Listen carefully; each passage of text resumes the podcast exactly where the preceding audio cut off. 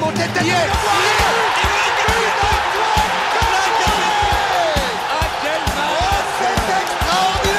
Pauletta dans la surface d'affaire.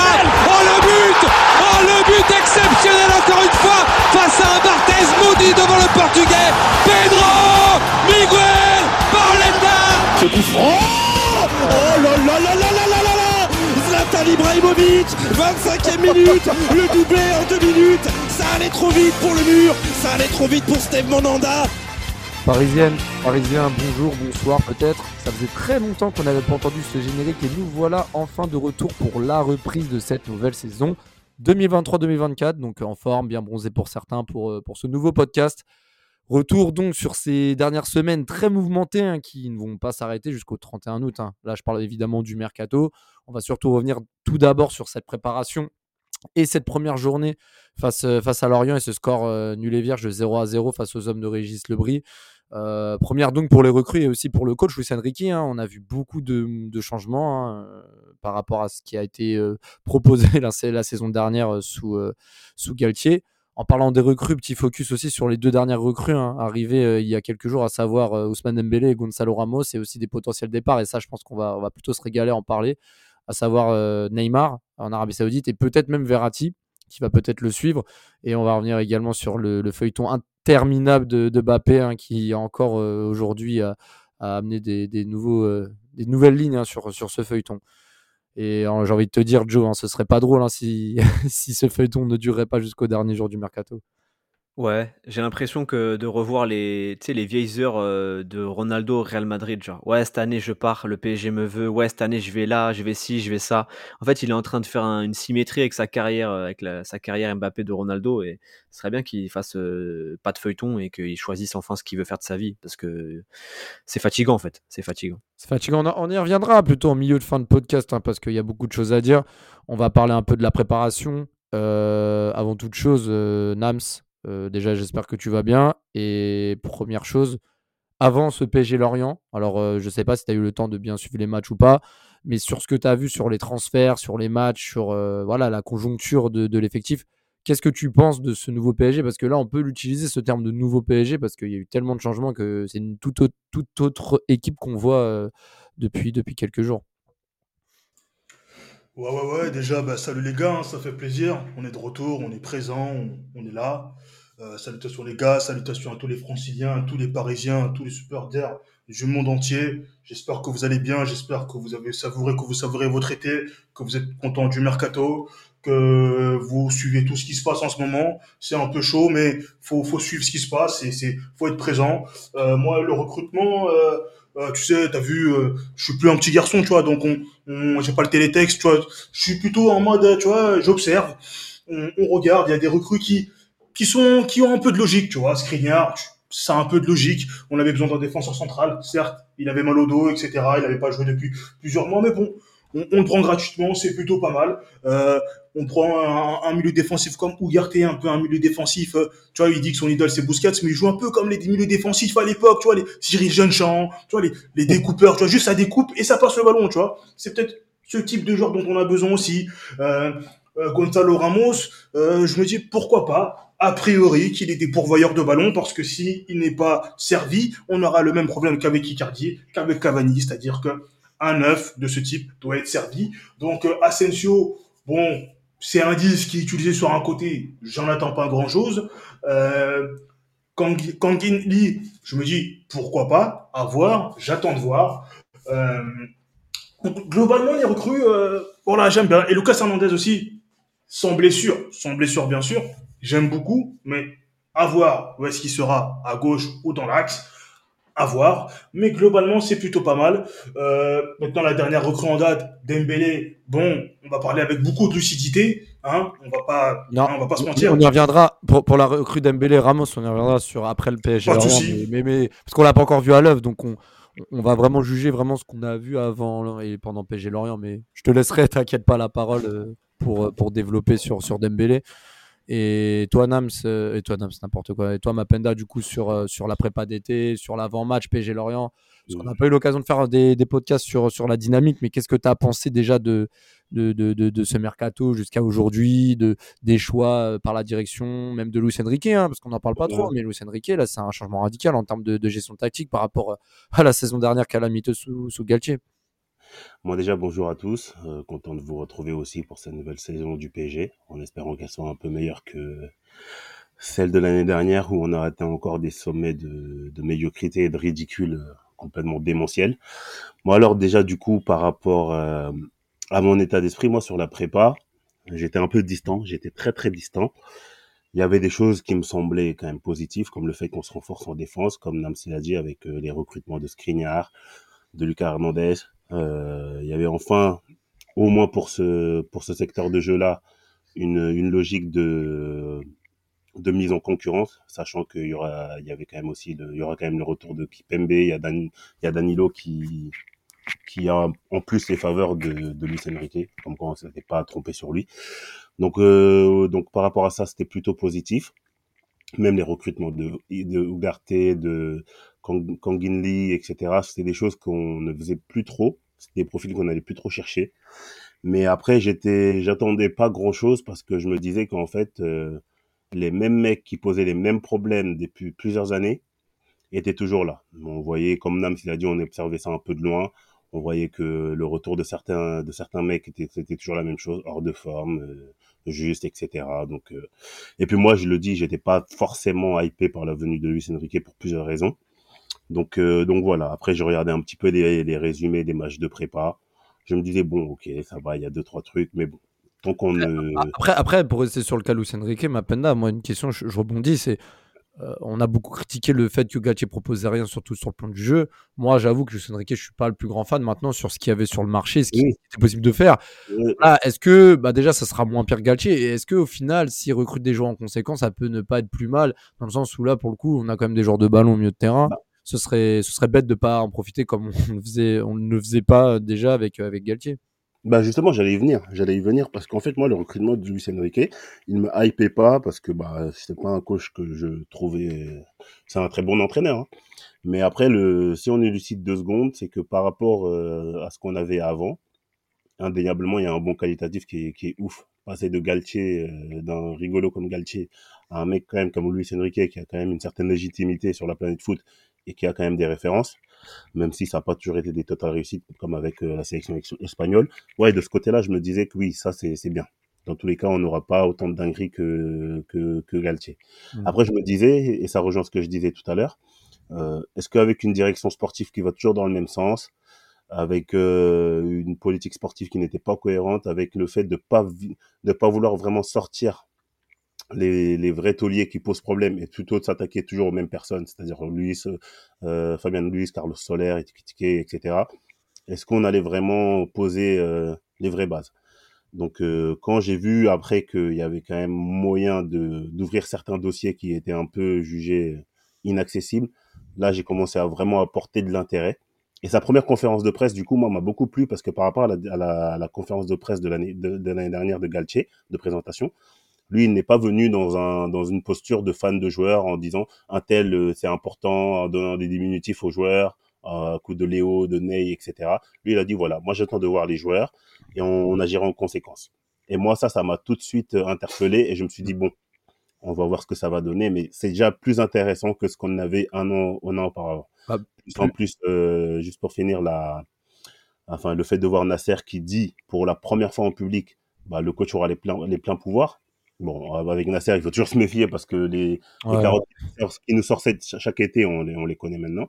Mais voilà, j'avais quand même des, des signaux un peu plus positifs en fin de, en fin de prépa euh, par rapport au début et tout ce qui se passait ah. sur le mois de juin. Après, euh, après c'est vrai que bah, Nasser, on est coutume du fait. On sait qu'il aime bien vendre un peu de rêve aux supporters. Même là, avec le Gabapé, on en reviendra par la suite, mais qui disait oui, euh, ceci, cela, mais au final, derrière, est-ce que le club euh, a vraiment gagné le bras de fer? On, va voir ça par la suite, mais c'est toujours les, des, phrases qui ne, qui, ne suivent pas forcément les actions. Donc, on, verra par la suite si vraiment Louis Enrique a le plein pouvoir. On va revenir donc sur bah, cette fin de prépa. On va pas revenir sur tous les matchs. Hein. C'est vrai que le PSG, à part une victoire contre un club japonais, ils, avaient, ils avaient été tenus en échec par l'Inter. Ils avaient même perdu face à l'Inter, si, si je me trompe pas. ils, avaient été tenus en échec aussi par Osaka. 0-0 également contre Al Nasser. Bon, il manquait. Non, défaite, défaite contre Osaka. Défaite contre Osaka 3-2. défaite, contre Osaka et 0-0 pardon contre Al Nasser. Et 2-0 contre le Havre. 2-0 contre là, exactement. Donc voilà, on va pas trop se baser là-dessus parce que les joueurs arrivent au compte-goutte. Là, premier match, premier vrai test. Hein. Et puis en plus, Joe, Là, on affronte une équipe qu'on connaît bien au mois d'août. Hein. C'est vrai que Lorient, c'est euh, en première journée, ça devient un classique du championnat de France. Et malheureusement, et même comme l'an dernier, hein, Lorient aime bien foutre la merde au Parc des Princes. L'an dernier, ils avaient déjà gagné sur le score de 3 buts à 1. Là, cette année, enfin même les années d'avant, on se rappelle avec les, doublés de Fabrice Fiorez, euh, le 3-1 avec Rafik Saifi, ou même le premier match où l'Arc Qatari, hein, c'était une victoire de Lorient 1-0 au Parc des Princes. Enfin, il y a eu beaucoup de, de scénarios. Euh, il me semble. les Zlatan, il y a eu deux partout, ouais, c'est vrai. Et Zlatan égalise en fin de match, il met un doublé, mais c'est vrai que Lorient, ils étaient à deux doigts encore de l'emporter. Donc voilà, c'est un classique hein, du, du, mois d'août. Euh, je, te donne je vous donne la composition à parisienne hein, pour ce premier match. Hein, Donnarumma dans les buts, classique, avec Hakimi et Lucas Hernandez pour sa première au Paris Saint-Germain sur un match officiel une charnière Danilo Skriniar avec Marquinhos sur le banc et ça c'est à noter, on en reviendra également. Au milieu de terrain, donc milieu à 3. Donc là, on revient sur un système un peu 4-3-3 avec les pistons au-dessus, avec euh, Zaire enfin titulaire avec Ugarte et Vitinha. Et une attaque avec Asensio et Canhi sur les côtés et la nouvelle recrue Gonzalo Ramos titulaire en pointe avec seulement quelques jours de présence au club seulement. Euh, quand tu vois ce 11 avant de parler du match, Joe, est-ce que déjà tu, te sens rassuré, sachant que Ousmane Dembélé va arriver également pour compléter, Bappé va peut-être intégrer le, 11 de départ également. Est-ce que euh, qu'est-ce que tu en, qu'est-ce que en penses déjà avant le coup d'envoi? Bah, avant le coup d'envoi, enfin, je trouve que, que les matchs de prépa ont montré tout de suite les limites du groupe actuel. C'est-à-dire qu'on a tout de suite senti euh, que le club allait avoir besoin d'un joueur de couloir, voire deux, euh, d'un ou deux milieux de terrain supplémentaires de, référence euh, et d'un buteur. Euh, avant l'arrivée de Gonzalo Ramos. Et au final, euh, ce match contre l'Orient, quand je vois la composition d'équipe, je suis satisfait parce que déjà, je trouve qu'il y a des choix forts que, que qu'en veille de match, euh, Enrique avait annoncé. C'est-à-dire que quand, tu, quand on lui a posé la, la question sur Verratti et qu'il a dit, bah, vous verrez bien s'il est dans le groupe, c'est que, sous-entendu, je compte pas sur lui. quand je vois la composition d'équipe, que je vois Zahir Emery, et il a tressé des, des, louanges à Zahir Emery en conférence de presse. En fait, quand je vois tout ça, ce, choix au milieu de terrain, c'est-à-dire Verratti pas dans le groupe, Zahir Emery, on pourra reparler de Verratti, mais Zahir Emery quand je vois Marquinhos euh, qui est en balance et qui finalement est sur le banc, Danilo Pereira capitaine, en fait quand je vois tout, tout ça, déjà je me dis que déjà première chose positive, c'est les choix forts. Euh, et ça me fait plaisir. C'est-à-dire qu'il vient avec des idées euh, et des choix forts, et ça c'est déjà une première chose positive. Mais après, quand tu regardes la composition d'équipe, forcément tu te dis, bah, je suis pas emballé, mais avec un collectif fort, ça peut suffire pour battre Lorient. Finalement, ça n'a pas été suffisant. Mais au moins, il y, a des, il, y a des, il y a des choses qui se passent et il y a un, collectif qui travaille, donc il y a, il y a du positif déjà. Euh, et puis c'est la reprise de la saison, donc es toujours, euh, tu vas au parc, tu es content, c'est l'été parce que j'étais au parc, euh, c'est l'été, il fait beau, machin. Et suivez bien les stories, hein, il était comme un gamin qui a la ah, comme un fou. En plus, c'était le, jour des 53 ans du PSG, c'était le 12 août samedi. Donc, donc voilà, donc avant ce match, je suis optimiste parce que il y a des choses positives, des choses qui vont dans le bon sens, mais tu te dis que bah là l'équipe elle est pas au complet, clairement. Non, elle peut, au complet. Et puis, euh, on va revenir sur le match. Hein. Euh, Nams et, Mapenda aussi. Hein. Euh, n'hésitez pas à, intervenir sur l'effet du match. Bah, on va parler un peu grossièrement. C'est vrai qu'on a. Moi, j'ai eu l'impression de voir la Roja du mondial dernier, c'est-à-dire une équipe qui a une domination outrageuse, possession de balle très, très intense au milieu de terrain. Au, total, il y a eu quoi? 20 tirs à 4 côté parisien, 78% de possession. Donc, ce qui est intéressant, c'est que par rapport à ce qu'on a vu l'an dernier, là, on voit une équipe qui pose le pied sur le ballon et qui agit en attaque placée et non en attaque euh, rapide euh, avec euh, des individualités qui se démarquent. Là, on a vu quand même un milieu terrain bien, bien travaillé. bon, il y a eu quelques. Alors, pour revenir sur l'effet de match, il y a eu la première occasion qui était l'une des plus intéressantes du match, Gonzalo Ramos du gauche. Alors, du gauche, bah, c'est Mbogo qui la détourne en corner. Il y a eu aussi en fait de match, et l'une des rares occasions de l'orienté, c'est quand Lucas Hernandez met un peu Vitinha dans la merde. Alors, je voulais m'arrêter là-dessus. Euh, puisqu'à Bergel ensuite récupère et a failli tromper Donnarumma et tape le poteau si je me trompe pas sur sa frappe. Euh, Avec encore un plongeon très suspect. Un peu suspect, mais là la question que je vais vous poser, là la question que je vais vous poser, c'est pour vous qui est le fautif sur, sur cette erreur? C'est c'est plus Lucas Hernandez qui met Vitinha dans la merde ou c'est Vitinha qui anticipe mal? Ça me fait un peu penser à l'action qu'il y avait eu à Munich hein, sur le premier but Verratti et Verratti. Ouais. Plus Lucas Hernandez. Ouais, moi j'allais dire Vitinha, mais vas-y, Nam. Ah, c'est intéressant. Bah, bah, développe Nam, c'est Mapenda. Pareil, dit pourquoi. Bah, Lucas Hernandez, il le met, il le met dans une mauvaise, il le met, il le met dans une mauvaise posture, tu vois. Il le met dans une mauvaise posture, et après, Vitinha, lui, ça le, ça le met quand même en difficulté. Il, fait ce qu'il peut, mais quand même, Lucas Hernandez, pour moi, il doit pas vraiment faire ça. Il y a, pour moi, il y a quand même d'autres choix à faire que celui qu'il fait.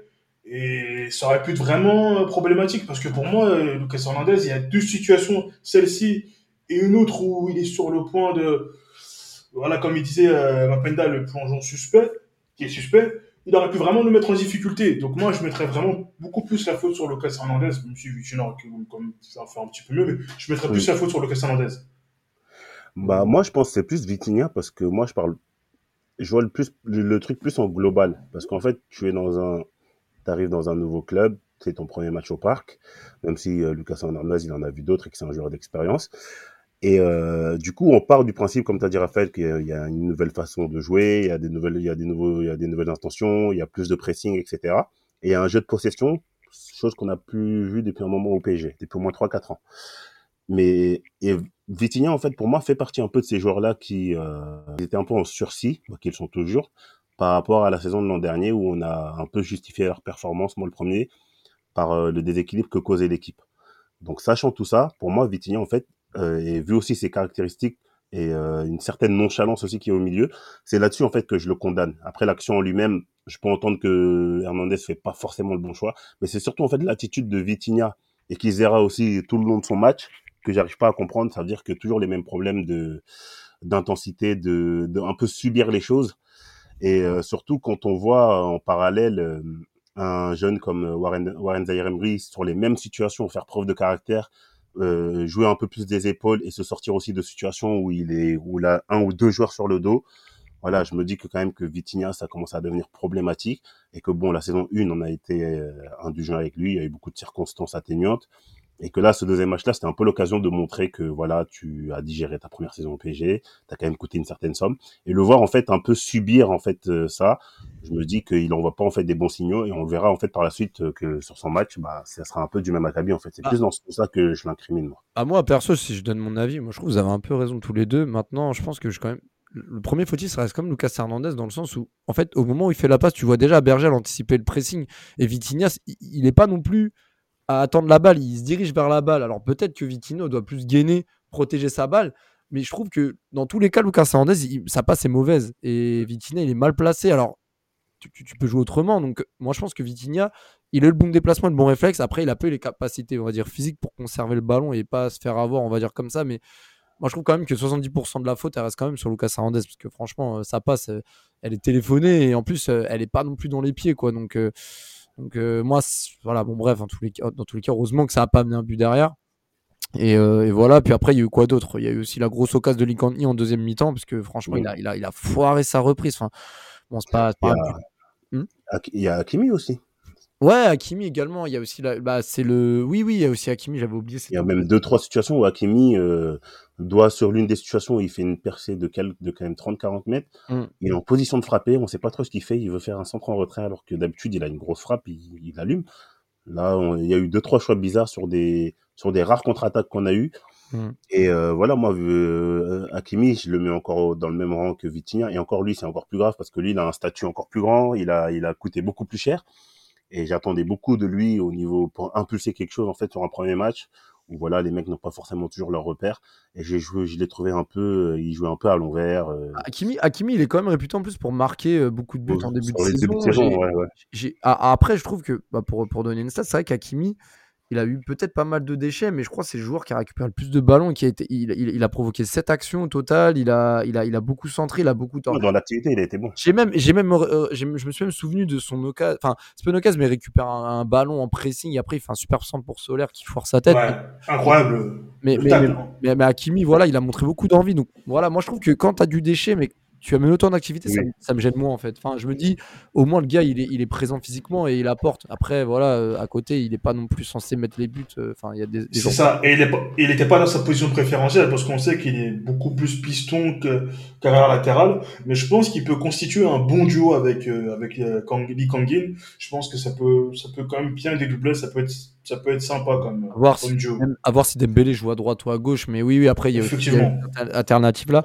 Puis après, en dernières occasions, moi j'ai aussi la frappe de Vitinha au-dessus des 20 mètres en deuxième mi-temps. La grosse occasion aussi que Fabien Ruiz rate. Là, il était seul au ça. 10 mètres et il tire sur le gardien. Ça, c'est Bah, c'est la pire. mais- Vitinha, tu vois, son occasion ratée, je pense que ce, ce genre de frappe, s'il est en confiance, il la met. Tu vois ce que je veux dire? Après, Ouais. il apprend, il apprend un peu, il apprend un peu intérieur du pied plutôt qu'au coup de pied. Après, tu sais, il apprend, euh, euh, il est un Surtout- peu arrêté, il est un peu à l'arrêt. Tu vois, donc son mouvement, le mouvement de sa cheville, c'est pas forcément le mouvement, le, le mouvement idéal. Mhm. Mais je pense que voilà, comme il dit, Mapenda, voilà, c'était là sa première saison, on l'a laissé, mais là, faut qu'il quand même qu'il soit, euh, on attend, on attend de lui qu'il soit plus décisif.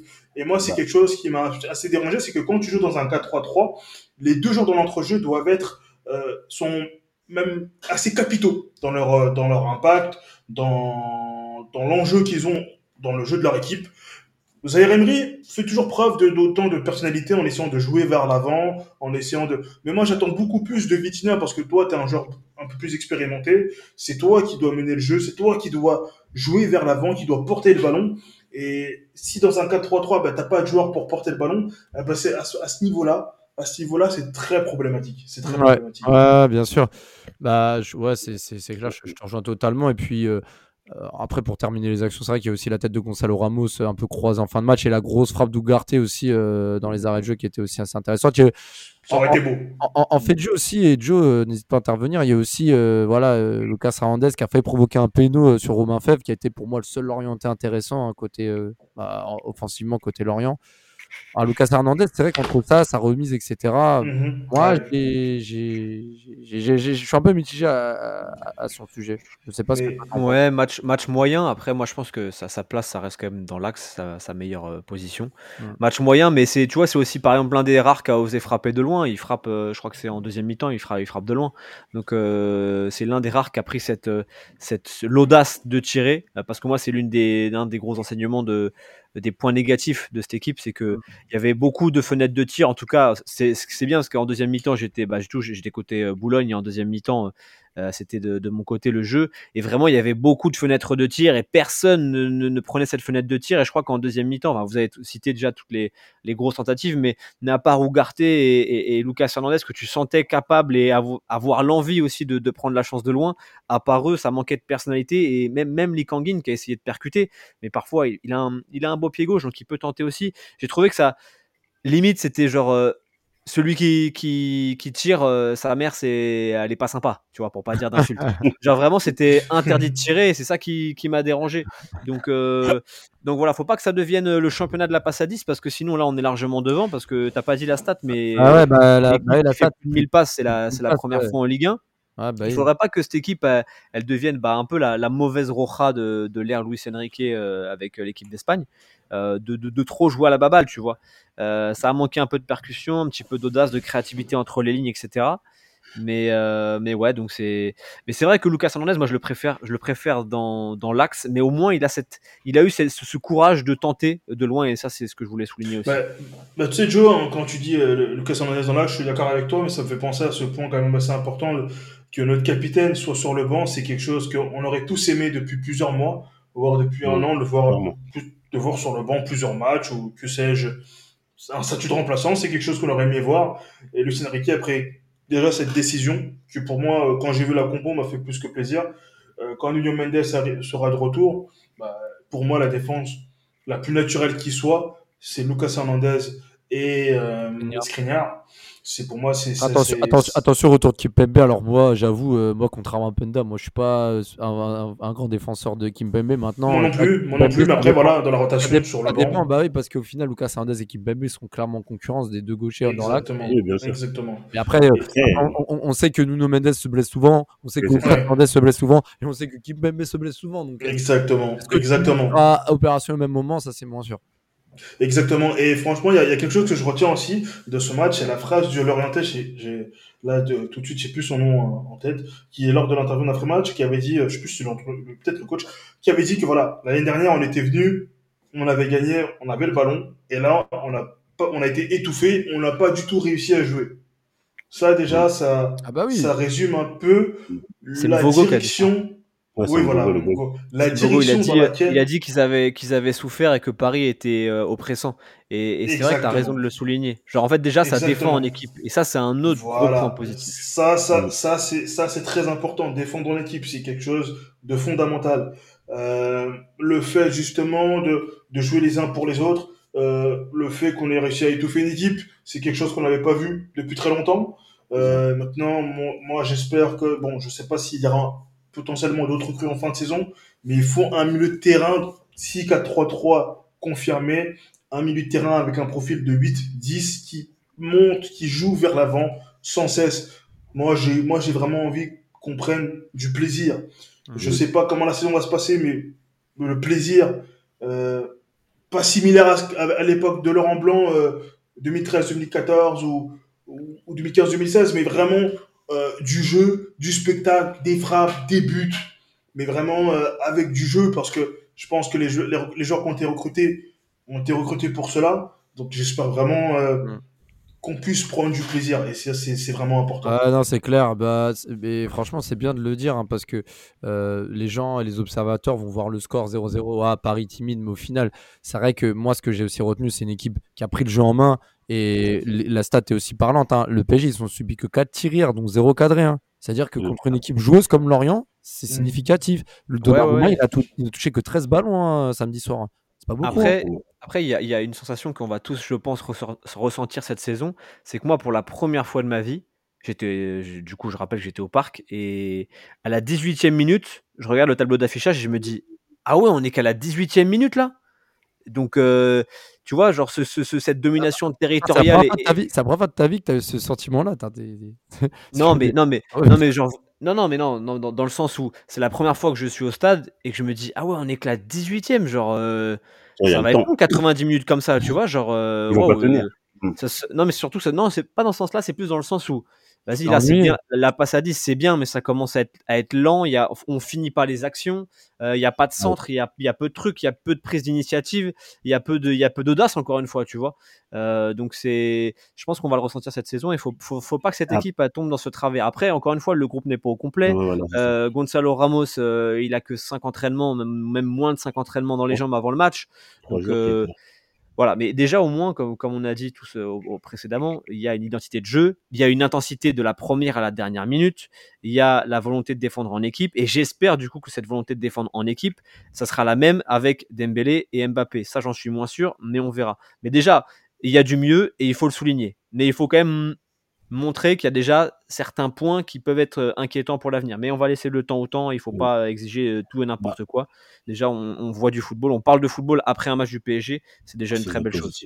Après, moi, j'ai un peu le même sentiment que vous.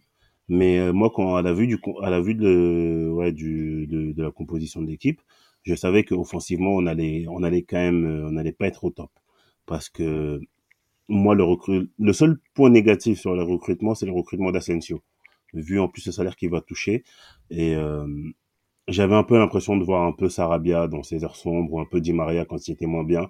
Un peu un mec qui se cache. Alors que tu- si on regarde sur Ah. Le front de que, tu l'attaque, sais, c'est c'est Di Ma- faut que tu sais, c'est avec Di Maria quand même. Là, c'est pas bien de le comparer à ces mecs-là quand même. Putain. Non, mais je dis Di Maria dans sa période sombre. Ouais. Euh, Donc je, je ne compare pas. Ouais. Mais euh, moi, quand j'ai vu la compo, je factuellement, c'est un peu le joueur qui était le plus expérimenté. Quand Guindy, c'était- c'est sa première, ça va être sa première expérience dans un gros club.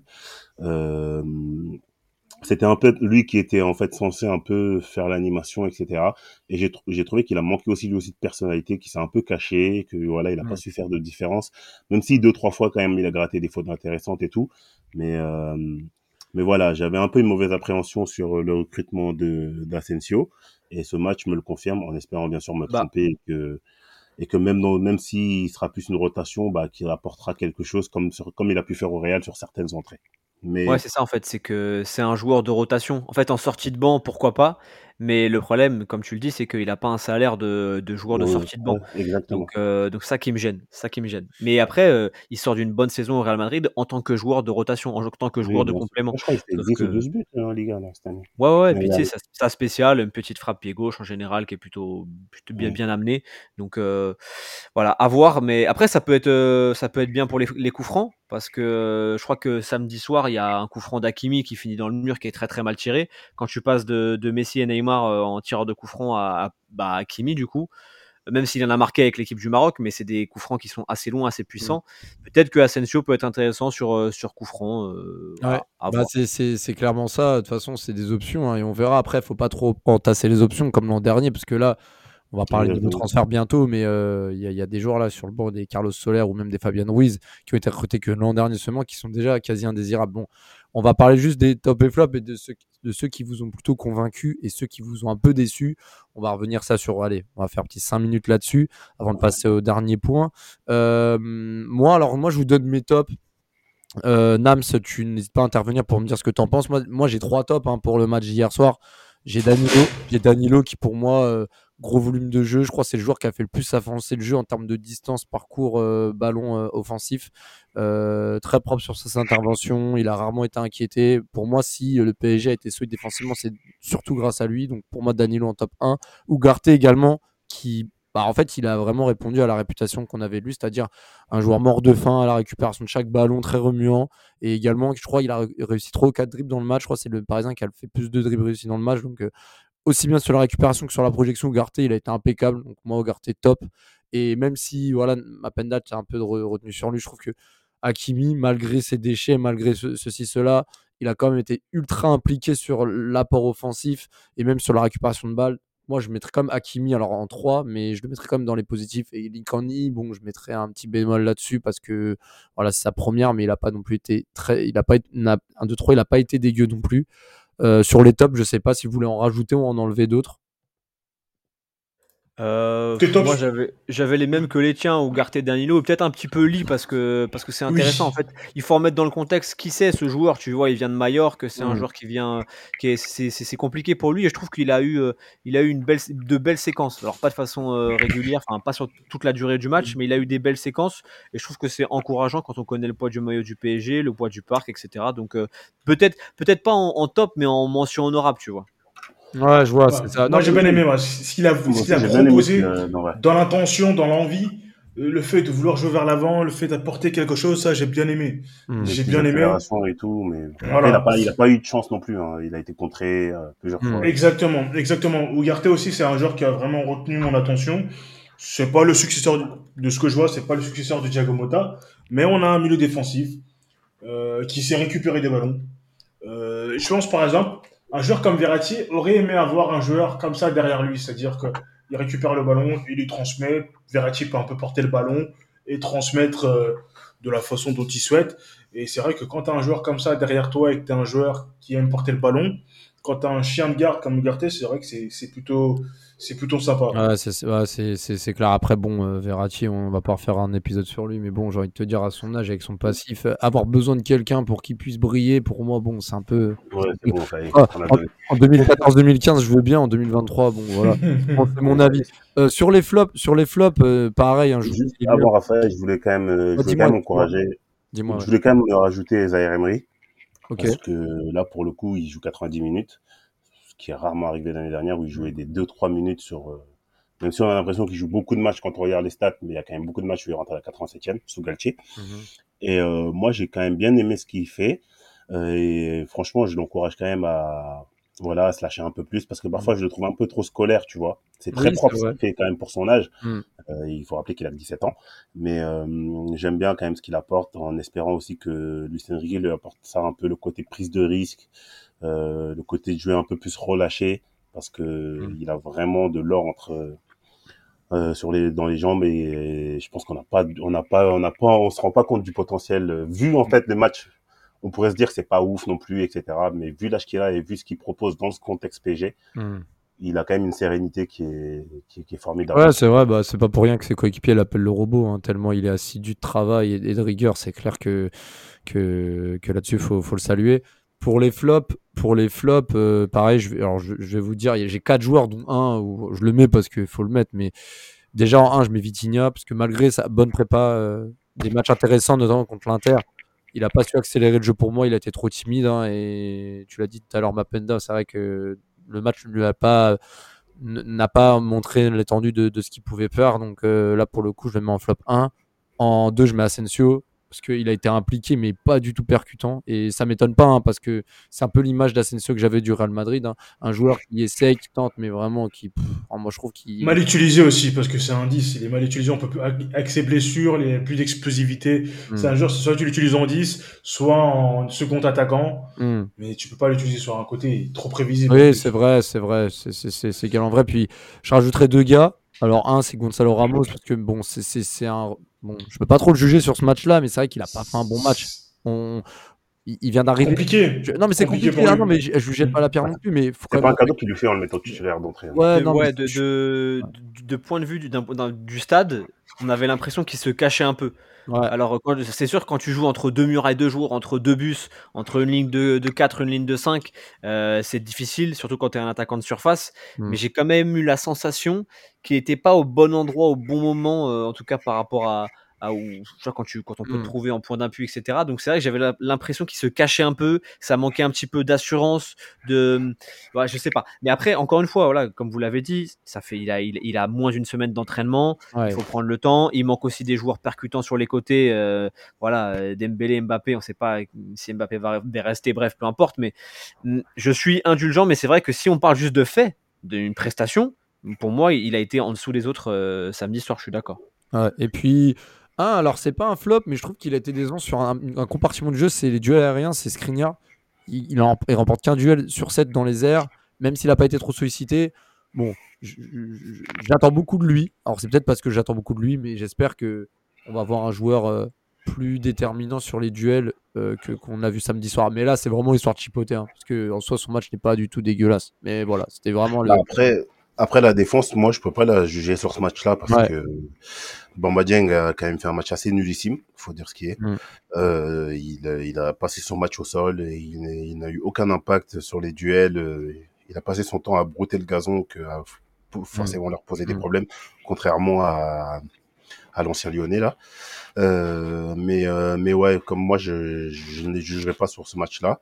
Euh, Il y a, on a quand même un début de saison qui va être un peu costaud. Je crois qu'il y a du Marseille dans un mois, il y a il y a Lens dans pas longtemps ou il y a Rennes, je sais plus, mais on a quand même un début ou Lille, je sais plus, mais on a quand même deux trois matchs là qui vont arriver, qui vont quand même donner un peu plus euh, de matière pour Ouais. pouvoir jouer la- juger la défense centrale. Après, moi, j'ai quand même un doute sur la complémentarité entre Danilo et Skriniar parce que c'est quand même deux deux mecs qui sont quand même assez assez grands, qui ont quand même Bah, ça, euh, avait, ça avait déjà posé problème en prépa. En je sais prépa, plus si c'est l'Inter ou. En fait, je Osaka, crois que c'est- ouais, le je crois que c'est 3-2. Osaka. Danilo est rentré et c'était catastrophique. Les deux n'ont pas su jouer ensemble. Et Moi, donc je là, trouve que c'est deux samedi, profils il y a- qui se ressemblent un petit peu, tu vois, Ouais. grands qui ont un peu des problèmes de mobilité. Donc, euh, avoir deux mecs comme ça en charnière centrale, sur certains matchs, ça peut quand même poser problème. Euh, la différence d'un Lucas Hernandez qui est beaucoup plus rapide, beaucoup plus mobile. euh, Ah. donc, à voir sur ce point-là. Alors, alors là, bon, on va, va passer. hein. C'est vrai que le prochain match va, va, va, va avoir lieu samedi soir à Toulouse, hein, qui viennent de remporter leur premier match à Nantes au au temps additionnel 2 buts à 1. Donc euh, voilà, on sait que On, Toulouse, une on va être attendu par Jordan Galtier. Ah, mais, mais, mais en plus, Toulouse, ça va être intéressant. Ça va être intéressant parce que, parce que là, pour le coup, on, est une équipe, on voit une équipe très offensive. Enfin, en tout cas, l'an dernier, c'était une équipe vraiment agréable euh, sur, à, avoir joué bah, comme Lorient. Mais là, on va, on va jouer là-bas. Donc, euh, un premier peut-être test. hein. En tout cas, j'espère que, que le PSG remportera son premier match, mais surtout qu'on assistera à un match euh, assez intéressant des deux côtés. On va revenir donc là sur le dernier point, donc sur la partie un peu mercato. Avant de parler des départs, on va parler des arrivées. Euh, Nams, je te laisse commencer. Ousmane Dembélé qui arrive en prenant du Barça avec un, on va dire un- un- une histoire de transfert encore rocambolesque. hein. Il va toucher la moitié de la somme, c'est-à-dire 50 millions d'euros, une sorte de clause euh, temporaire. 27 millions vont revenir euh, à l'agent et à Ousmane Dembélé. Euh, Gonzalo Ramos qui signe en prêt avec option d'achat quasi obligatoire, 65 plus 15 millions, donc 80 millions avec bonus. Voilà, qu'est-ce que tu peux nous dire sur ton ressenti de ces, de ces deux transferts offensifs, sachant que on va parler de deux joueurs, dont un qui va partir sur Neymar et Mbappé qui est en balance de rester ou de partir? Ben, on parle d'un joueur, Dembélé, euh, qui a déjà 26 ans. qui a déjà 26 ans. Euh, sa saison à Rennes remonte à très très loin. Euh, ses sa saison magique à Dortmund remonte à très très loin. Et je pense que les gens ont encore ces saisons en tête, ont encore le fantasme du joueur qui pouvait devenir ou qu'il aurait dû devenir. Sauf que 26 ans, c'est pas totalement fini. Il a connu énormément de blessures à Barcelone. Euh, je pense que franchement, euh, il a fait quoi à Barcelone? 6 ans, voire 7 ouais, Il a fait 6 ans, oui. 6 ans à Barcelone? Eh ben, Sur ces 6 ans à Barcelone, euh, honnêtement, je retiens qu'une saison, c'est l'avant-dernière. À part ça, euh, voilà quoi. Mais bon, son talent pour la Ligue 1, bah, c'est pas un souci. Mais euh, est-ce qu'il nous sera vraiment utile dans des matchs clés? Moi, j'ai pas forcément en mémoire un match euh, coup près, euh, que ce soit Coupe du Monde, Euro ou Ligue des Champions, de Dembélé où je me dis waouh, ce match-là, il, il, va rester dans les mémoires. Vous voyez ce que je veux dire? Donc, euh, son talent, moi, j'ai zéro doute hein, sur son talent, sur sa capacité de faire la différence balle au pied. Il est ambidextre, c'est très bien. Maintenant, euh, est-ce qu'il saura être efficace? Est-ce qu'il saura briller en Europe? Voilà, j'ose espérer que ce n'est pas un choix par défaut de la part des dirigeants. C'est un bon coup parce que il a coûté euh, 40 millions, si je dis pas de bêtises. Ouais, 50. 50, 50 pour le prix auquel le Barça l'a acheté. Je pense que c'est plus le Barça qui doit se, qui doit se mordre les couilles. Euh, maintenant, voilà, moi j'attends de voir. On va dire que je lui laisse sa chance. Voilà, je lui laisse sa chance. Euh, quant à Gonzalo Ramos, euh, moi, je pense que s'il est bien utilisé, ce sera forcément son utilisation encore une fois.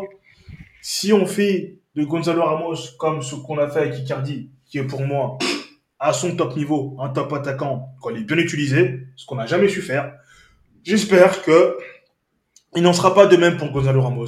Chose très importante. Bah après, chose fondamentale. Moi, avant de donner la parole à Joe ou Mapenda, hein, comme vous préférez dans l'ordre, moi, ce que je voudrais dire par rapport à ce que tu dis, c'est que moi, pour les montants de transfert, franchement, j'ai pas envie de dire que je m'en fous, mais presque, parce que Ouais. des bonnes affaires, on en fait depuis deux ans, mais des bonnes affaires qui, au final, ne servent à rien et qui sont plus des plombes.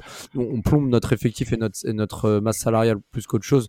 Bah, amène à, avoir un fiasco en termes de gestion d'effectifs. Alors, je dis pas qu'Ousmane Dembélé va finir comme ça forcément, mais 26 ans, tu l'as bien mentionné, mais sur, sur, son intégrité physique, sur, euh, sur son expérience et sa maturité, je suis pas certain qu'il ait 26 ans sur tous les aspects, dans le sens où il a beaucoup d'expérience, mais est-ce que c'est un joueur qui a réussi à faire une saison pleine, sans blessure, avec des performances régulières et qui arrive à se fondre dans un collectif et de l'amener vers le positif? Je suis moins sûr.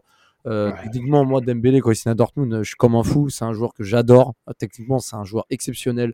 Euh, un profil comme ça, il y en a pas beaucoup. En plus, c'est un joueur français. Donc, euh, ce qui est intéressant, c'est que là, on a ramené Lucas. Hernandez et Ousmane Dembélé. C'est ce qu'on voulait. On voulait une équipe plus euh, à l'image de, de- de- du pays et de la capitale. C'est une bonne chose. Maintenant, je suis pas certain que Dembélé euh, soit sur le long terme un bon choix. Après, c'est mon avis. Après, s'il est en forme et qu'il se blesse pas, par contre, euh, je, je- je- je suis pour tous les jours. Et pour alors Ramos, pour le coup, je suis plus satisfait parce que sur ce qui restait sur le marché des numéros 9, Harry Kane vient de signer au Bayern. Osimhen était beaucoup trop cher pour le coup parce que là, il y a un moment donné, faut pas nous prendre pour des cons parce qu'il a beau être très fort, mais 150 millions d'euros pour une grosse saison à Naples, faut arrêter. Euh, je trouve que Gonzalo Ramos est un poil cher maintenant. Euh, coupe du Monde intéressante et en Ligue des Champions, il a montré des choses intéressantes aussi. Et, Et Vlahovic. et, et, et- et Vla- ouais, mais Vlahovic, par contre, ouais, après Vlahovic, euh, finalement, euh, est-ce qu'il va partir ou pas? Je sais pas. Mais en tout cas, Gonzalo Ramos, je trouve que sur ce qui restait sur le marché, c'est un choix plutôt cohérent si on l'utilise bien, comme tu dis. Euh, je pense que ça peut être un des meilleurs coups de, la, de ce mercato du PSG. Après, je me trompe peut-être, mais moi, je trouve que le, le recrutement est cohérent. Mapenda et Joe, vous me dites. hein, Ouais, Euh, en, en vrai, tu as tout dit sur Ousmane Dembélé. C'est c'est vrai, quand il est à 100%, il est génial. Moi, il y a juste deux trucs que je veux rajouter pour le contexte, ça va peut-être aider, aider nos auditeurs. C'est que, un, premièrement, Xavi a toujours voulu en faire un pilier de son équipe. Toujours, depuis qu'il est arrivé. Euh, Laporta, au mois de juin, il était confiant pour la prolongation d'Ousmane Dembélé. Donc ça veut dire que le Barça comptait sur lui. Donc il ne faudra pas réécrire l'histoire euh, et dire oui, le Barça n'en voulait plus. Ça, c'est la première chose que, que ce que je veux dire. Et, et l'autre, l'autre chose, c'est que euh, on parlait du marché des attaquants, mais le marché des ailiers, pareil. il est assez compliqué. Il est peut-être en crise. En final, le marché, le secteur offensif actuellement est peut-être dans une, une période de transition. Il n'est pas super dense et c'est pas super cher. Donc en fait, cette prise de risque, comme je l'ai dit sur Twitter, hein, moi je suis pas emballé à l'instant T, mais peut-être que cette prise de risque, elle est nécessaire pour, euh, pour au final euh, bah, avoir un bon coup plus tard. Donc euh, écoute, on verra bien pour Ousmane Dembélé. Et pour Gonzalo Ramos, moi je trouve que hum, le profil, on avait besoin d'un joueur de son profil, même s'il n'avait pas montré grand-chose en Ligue des Champions contre le PSG l'an passé. un joueur comme ça, pour le système Luis Enrique, c'est très très bon. Luis Enrique avait besoin d'un joueur de, de, son profil. Après, moi je préfère en tout cas son profil à Vlaovic, qui pour moi, Vlaovic, euh, ok, euh, super finisseur, euh, bon tireur de coup franc, gaucher, etc. Sauf que pour faire du jeu, c'est très très compliqué. jouer à la balle avec Vlaovic, c'est compliqué. Donc pour moi, Gonzalo Ramos est un meilleur recrutement que Vlaovic, en sachant que de toute façon, il y avait une histoire bizarre derrière ce transfert. Ouais, je suis pas trop d'accord.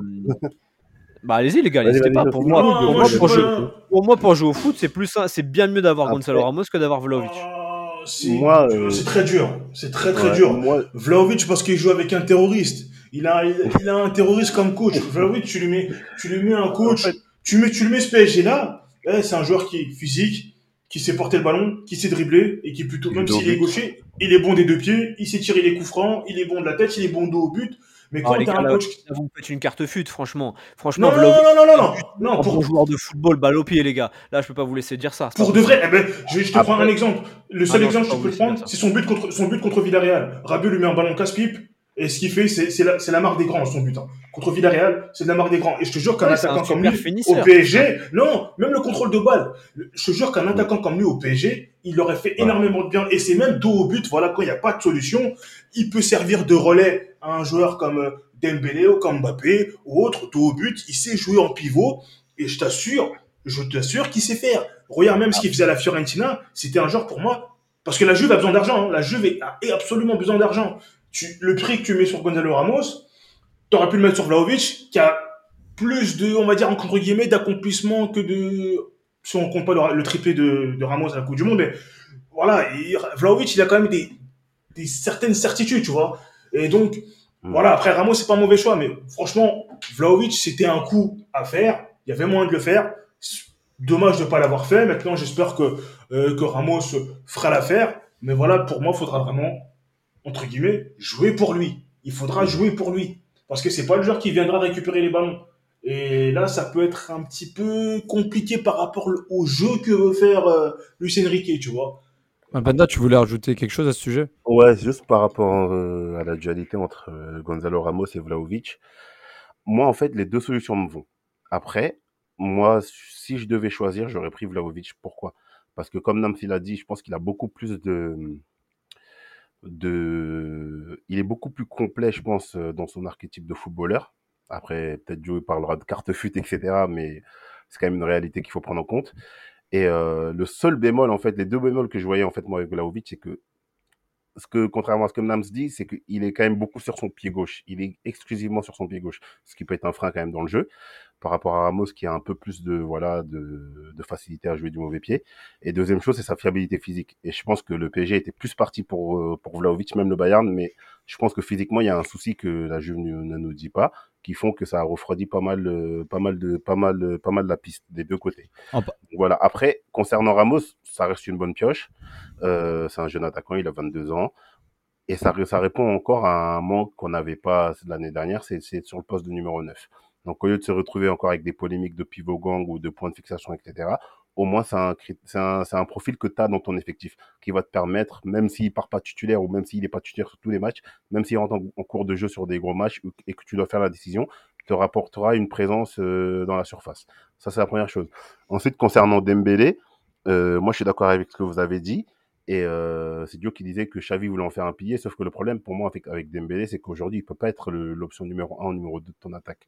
Ça va être, il répond lui aussi à un besoin qu'on a plus depuis des années, c'est sur le poste d'ailier droit. Euh, on n'a pas remplacé Di Maria. Euh, il a en plus le profil de, voilà, de, de, de, pour percuter, etc., ce que n'avait pas Di Maria. Donc ça, je trouve que c'est bien pour un peu coller la ligne euh, et tirer la défense et faire de la provocation. Mais encore une fois, Dembélé, ça reste, euh, comment ça s'appelle? Ça reste dans un cadre collectif où euh, si l'équipe tourne bien et que lui, euh, les blessures le laissent un peu tranquille, c'est un choix qui est super intéressant. Surtout qu'au final, tu payes que 50 millions pour un joueur comme Dembélé. Je trouve que c'est quand même une bonne affaire. Mais bon, il y a beaucoup quand même, il y a beaucoup, beaucoup de si et beaucoup de paramètres à prendre en compte. Ouais, c'est ça. Pareil, je, je suis pas forcément, je, je, je suis pas hypé de fou par son arrivée, mais c'est un besoin sur lequel tu, euh, que tu avais besoin de combler, que tu as fait. En plus, ça reste un joueur français qui connaît la Ligue 1. Et euh, si moi, Dembélé me fait une saison avec une quinzaine de passes décisives ou une vingtaine ou 20 passes décisives, toutes compétitions confondues, et qu'il arrive à avoir un peu ce rôle de détonateur, de pour un peu déséquilibrer les blocs adverses, moi, voilà, c'est un risque que, que, je prends tous les jours et que, qui, qui du coup, vu l'opération financière, est quand même assez intéressant. Bon, bon, après, il va quand même toucher un 20 ou 22 millions par an. Je oui, oui, bien sûr, le salaire, euh, c'est quand même cher. Et oui. après, après Dembélé, euh, quand on voit les Barcelonais vraiment ravis de le voir partir, c'est quand même significatif. Moi, je, en fait, moi, j'ai peur sur l'implication projet. Il en a rien à foutre sur le long terme. Et, et après, tu parles des passes D, etc. Au final, moi, je sais pas, mais je trouve qu'un joueur comme ça peut mettre en bonne condition le, le coréen Conling In parce que c'est un joueur, je pense, qui sera, qui sur, enfin, qui, qui ressemble le plus à Ousmane Dembélé euh, sur le profil et sur le, sur le niveau, enfin, sur le, sur le profil joueur. Je pense que ce, ce, joueur a quelque chose à faire parce que peut-être qu'au départ il sera remplaçant par rapport à Dembélé, mais euh, avec les blessures, ah, etc., il, a, il, a, il, aura sa carte à jouer. Et en parlant de la Juve, ça va peut-être faire plaisir à, à Nams, mais, euh, mais euh, la Gazzetta vient à peine de, de, sortir un article comme quoi apparemment euh, le PSG pourrait se pencher sur Chiesa pour remplacer Neymar. À, hauteur, à hauteur de 50 millions d'euros. Ce, sera, ce, serait, ouais, ce serait un coup incroyable. Parce que lui aussi, il a eu ce problème où il a eu une grosse blessure. je crois que c'était un janvier Après, dernier. Il a souvent des fatigues musculaires, lui. Hein. Lui, là, non, parce qu'il s'était fait les croisés. Il s'était fait les croisés. Et on sait que quand tu es un joueur offensif, souvent où tu dépends beaucoup de ta vitesse, eh ben, quand tu te fais les croisés, c'est compliqué de revenir. Après, lui, c'est un joueur ambidextre. Euh, dans une équipe de football, avec un vrai coach, ça pourrait le faire, mais ça m'étonnerait que, que, la, que, que la Juve le lâche, sachant que le championnat aussi, le championnat d'Italie reprend là, ce dimanche ce week-end. Ça m'étonnerait, mais bon, à voir. Je pense que, je pense que le recrutement parisien n'est pas encore terminé. Je pense qu'il peut y avoir un, encore un ou deux joueurs. Mmh. Et c'est vrai que ce serait pas vraiment, ce serait pas plus mal d'avoir un banc vraiment compétitif, quitte à avoir des, des potentiels titulaires sur le banc, des vices titulaires sur le banc pour une saison qui est assez longue. Euh, avec en fin de saison l'Euro 2024, ben, ce serait pas mal d'avoir une équipe très très compétitive et avoir beaucoup de concurrence. On, on, va, on va parler maintenant des, des, des points chauds départ. Euh, alors, le cas Bappé, on va, enfin, on va parler aussi des départs. Alors, Verratti, qui a annoncé également sur le départ, qui n'a pas joué hein, contre Lorient, mis à l'écart, euh, qui va très certainement rejoindre l'Arabie Saoudite. À voir si ça se confirme. Neymar, pour le coup, le départ semble acté. Ah le départ semble acté avec une somme à trois chiffres en termes de départ. Et ça, les, les, salaires proposés, en tout cas. C'est le loto. C'est le jackpot. Car, le, car le, le, club saoudien propose des salaires démentiels hein, par rapport à Neymar, donc euh, difficile également de refuser. Et, euh, et, et l'affaire Bappé, on a vu encore euh, hier que, euh, voilà, apparemment, le PSG a accepté la réintégration de Bappé dans l'équipe. Et euh, derrière, il y aurait une potentielle, en contrepartie, une potentielle prolongation de contrat allant jusqu'à 2025, permettant un, départ, un potentiel départ en 2024 euh, sur, la, sur l'accord des deux parties. Là, il y a l'équipe qui vient de démentir cela, c'est-à-dire que la réintégration dans le groupe pro ne dépend pas d'une éventuelle prolongation. Au contraire, Vincent Dulic il l'a mentionné sur l'équipe, euh, du soir bah, hier. voilà, je y a plein de choses là parce que Neymar qui part, ça ferait que Messi, Neymar en départ et Mbappé qui serait peut-être parti pour rester. Ça, va clairement animer le marché des transferts jusqu'au 31 août. Je vais, quand même laisser la parole d'abord à Joe parce qu'il voilà, il n'a pas encore parlé par rapport à, ces histoires. Et ensuite, je vais lancer ma penda qui, je pense, a beaucoup de choses à dire, surtout sur le cas Neymar. Oh bah ouais, parce que là j'entends, j'entends, je crois que c'est Mapenda ou Nam, je sais pas, mais il y en a un, on a l'impression qu'il s'est ouvert un coca qui se frotte les mains. il, est prêt, il, est, il, est prêt à enquiller. Donc moi, je vais essayer, de, je vais essayer de poser juste le décor pour essayer, essayer de mettre, euh, euh, voilà, juste poser le décor et après je vais laisser les, les showman faire, euh, faire, faire ce qu'il faut, faire le travail. En fait, pour moi déjà, il faut séparer l'affectif de la performance. Le Real Madrid est un spécialiste pour ça. Euh, quand un mec dépasse 30 ans, euh, si tu veux, même si tu as été une légende, si tu veux prolonger, c'est un an et à nos conditions, etc. Donc je pense que oui, Euh, c'est dur de se séparer de mecs qui ont connu de belles heures, qui ont apporté au PSG. Neymar en Ligue des Champions, ça a permis de faire progresser le Paris Saint-Germain. Euh, oui, c'est une réalité. Euh, il est inconstant, c'est une réalité. Mais il faut pas oublier le contexte qui revient depuis plusieurs années. Chaque hiver, allez, mois de février, mois de mars, c'est encore l'hiver, au PSG. Ces joueurs-là certes, ont permis au PSG de progresser, d'atteindre des stades en Coupe d'Europe importants, une finale puis une demi, mais avec eux, le PSG plafonne. Donc je pense, voilà, c'est comme quand les fondations ne sont plus bonnes, on rase tout, on refait. Il est temps de tourner la page, même si oui, Marco euh, a apporté beaucoup au Paris Saint-Germain. Même si oui, Neymar, euh, la saison euh, après Covid, là, quand on a le HTR, je crois que c'est 2020-2021, il est investi, il, est à un bon niveau, même si sa première saison, jusqu'à sa première blessure, il est bon, etc. Oui, comme dirait Dadju, ça fait bobo au cœur de les voir partir. Si on est purement sentimental, qu'on aime ou qu'on déteste Neymar, ça fait quelque chose. Moi, je suis plutôt d'avis, moi, je suis, je suis pour que le PSG aille bien, et je pense qu'il faut tourner la page. Maintenant, euh, il faut séparer l'affectif de la perf. La perf, elle est insuffisante. Le PSG avec Neymar et Verratti, ça plafonne, ça coûte cher, très très cher. Donc il est temps euh, d'impulser quelque chose de nouveau, d'impulser une nouvelle dynamique. Et donc, messieurs, Neymar et Verratti, euh, plus pour Verratti, merci pour tout. Neymar, merci pour quelques, quelques morceaux de, de haut niveau. Euh, tu as fait quelques classiques sur le freestyle skyrock, mais c'est insuffisant. Donc voilà, il faut repartir de l'avant avec une nouvelle aventure et des nouveaux piliers. Maintenant, je laisse euh, les bouchers euh, euh, tacler Neymar et Verratti s'il le faut. Poulot, poulot, poulot, poulot. C'était le freestyle de Joe. Non, mais, non, mais maintenant, vas-y, je te laisse, je te laisse poursuivre parce que tu as aussi des choses. Déjà, je vais commencer par une stat qui me fait moi perso froid dans le dos. Avec Neymar et Verratti titulaires, je dis bien titulaires, en phase finale de Ligue des Champions, donc ça fait donc 6 ans le PSG n'a remporté aucun match. Donc je répète, avec Neymar et Verratti titulaires en phase finale de Tu comptes le PSG Bayern quart finale retour, on se qualifie, on perd 1-0 Comment? Tu comptes le PSG Bayern 2020 bah, Actuellement, le match, on ne gagne pas. Oui, c'est vrai qu'on ne gagne pas, mais on se qualifie. Donc, on donc, donc, donc, donc, euh, et je suis même pas sûr que Verratti soit là. Ah, si, peut-être. Attends. Non, parce que c'était Gay Paredes. Je suis même pas sûr que Verratti soit là, hein, sur ce match-là.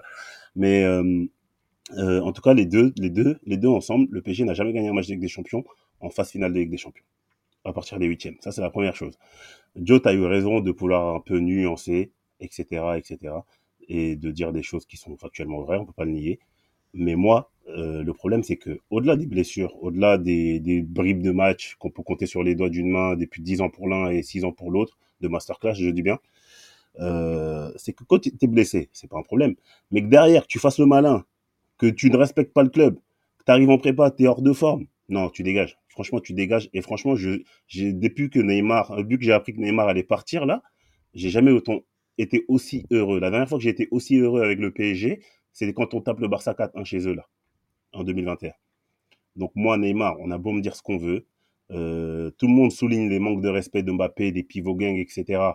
Mais la liste de Neymar à côté, c'est, euh, on dirait un, un, bandit euh, du, du, grand banditisme. C'est du n'importe quoi. En termes d'investissement, ce mec-là, il nous a de retour sur investissement, il nous a quasiment rien apporté. Les, ces grands matchs se comptent sur les doigts d'une main. Et en plus, ce, petit connard se permet de dire, avec ou sans amour, je vais rester. Non, tu dégages. Premier, euh, premier avion pour Riyad, tu pars.